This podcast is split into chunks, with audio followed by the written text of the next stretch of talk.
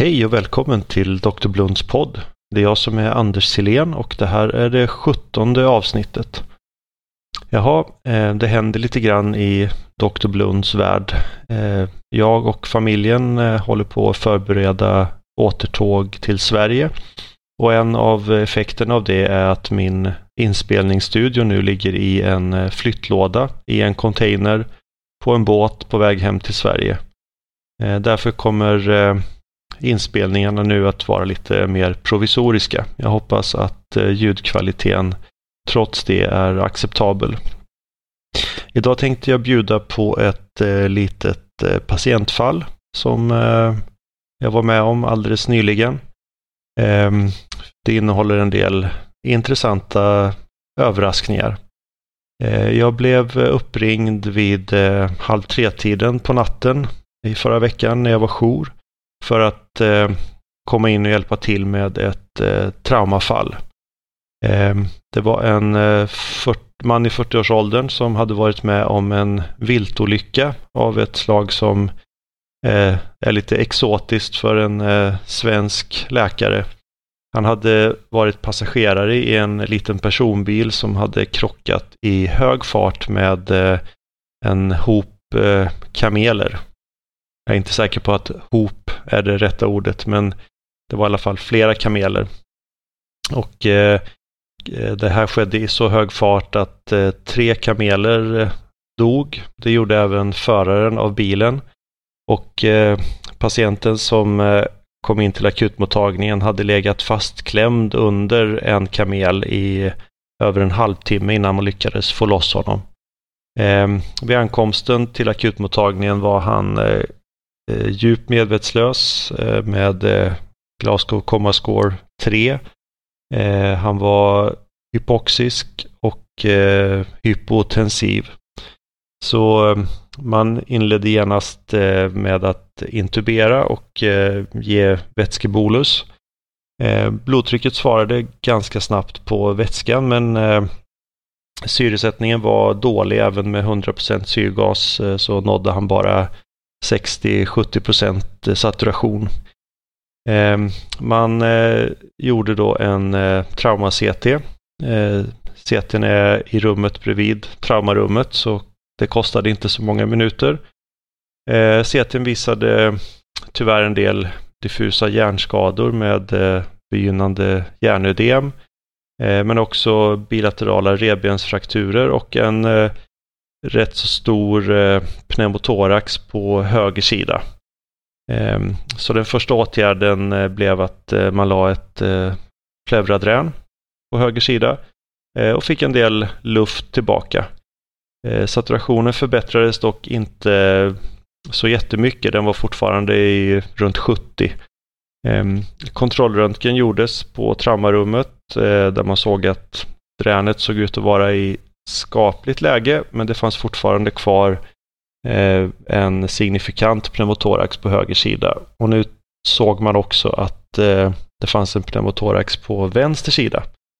Eh, så därför la man ett drän på vänster sida utan att eh, det blev någon förbättring. Så innan man gjorde nästa röntgen la man ytterligare ett drän på höger sida därför att det fortfarande bubblade ur eh, det dränaget som man tidigare hade satt. Eh, fortfarande så var det ingen direkt klinisk förbättring. Patienten hade fortfarande väldigt låg saturation med tanke på att han hade hundra procent syrgas i respiratorn.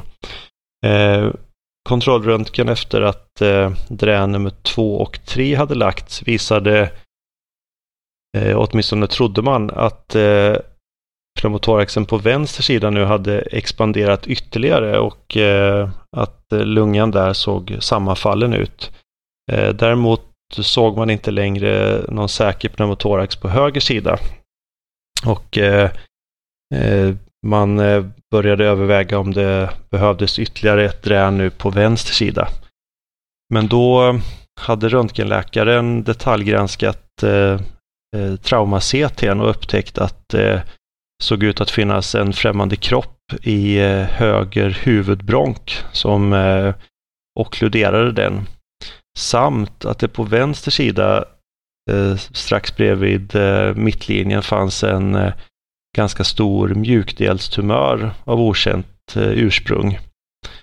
Eh, och med det facit i hand kunde man titta på röntgenbilden och se att eh, det i själva verket inte var en pneumotorax på vänster sida, utan det som hade hänt var att eh, höger lunga var fortfarande sammanfallen på grund av att eh, den var avstängd av eh, den här främmande kroppen, och eh, suget på de två dränagen på höger sida hade då dragit över hela mediastinum till höger, eh, och med det följde hjärtat, och då blottlades den eh, ganska stora mjukdelstumören som fanns på vänster sida bakom hjärtat, och eh, lurades då att se ut som en kollapsad vänsterlunga.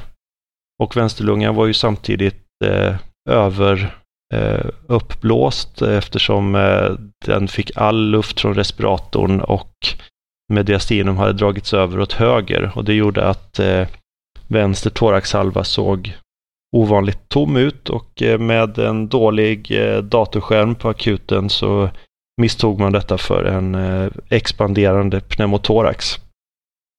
Det var alltså i själva verket ingen pneumotorax på vänster sida. Man såg en tumör som man misstog för en sammanfallen lunga. Och i själva verket var det höger lunga som fortfarande var sammanfallen, och eh, suget från eh, de två thoraxdränen hade dragit över hela mediastinum åt höger. Eh, patienten syresatt sig fortfarande väldigt dåligt och började till och med sjunka nu till under sextio procent. Det var i det här läget som jag blev uppringd, därför att man hade inte lyckats få tag på någon som kunde göra en bronkoskopi för att ta reda på vad det var för någonting i höger huvudbronk. Så jag kom in till sjukhuset och hittade patienten i det skick som jag precis har beskrivit. Vi flyttade honom till ett rum på I V A och tog dit ett bronkoskop. Efter att vi hade gett ytterligare en vätskebolus för att kompensera för det låga blodtrycket så började jag bronkoskopera. Det var ganska lätt att hitta vad felet var. Redan vid Carina kunde man se att en stor mjuk främmande kropp satt i höger huvudbronk och eh, totalt eh, okkluderade. Eh, exakt vad det var för något eh, vet jag fortfarande inte, men eh, eh, det kan mycket väl ha varit en bit kyckling eller annan köttbit. Eh, den satt inte för hårt fast. Det är ganska lätt att få tag på den med eh, sugen på bronkoskopet. Eh, problemet var bara att den var alldeles för stor för att passera ut genom endotrakealtuben. Och efter att jag hade försökt det ett par, tre gånger och insåg att det inte skulle gå, så gällde det att komma på ett sätt att få ut den här klumpen. Rak bronkoskopi är ingenting som jag behärskar, och vi hade inte heller tillgång till någon sådan utrustning.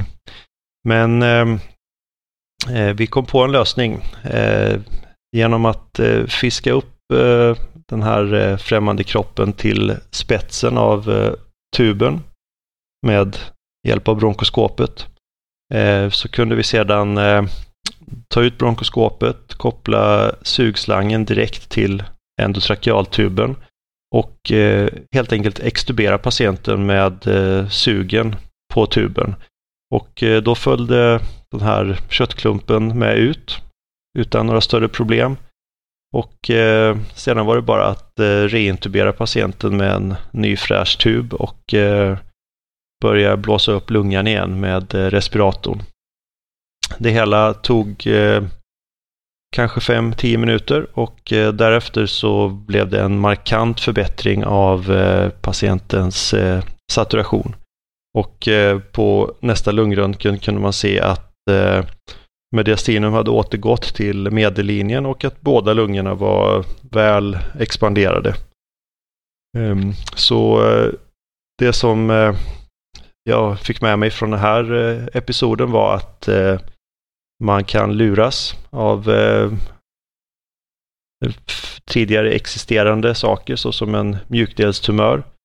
Eh, och eh, att den här främmande kroppen i eh, höger lunga gjorde att patienten inte reagerade på det förväntade sättet på att man dränerade hans eh, pneumotorax. Eh, och så kom jag på ett eh, sätt att få ut en stor främmande kropp ur eh, höger huvudbronk utan att använda sig av eh, ett eh, rakt bronkoskop.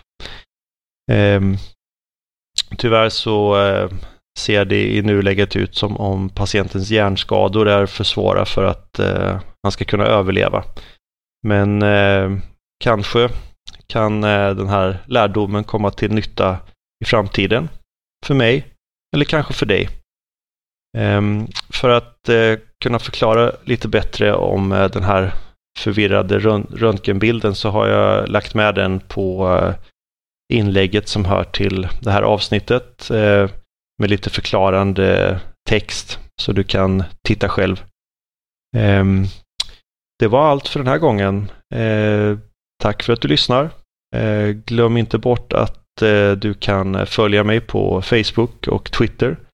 Eh, att du kan eh, lämna ett omdöme på iTunes eller var du nu lyssnar på doktor Blunds podd. Eh, det uppskattas mycket.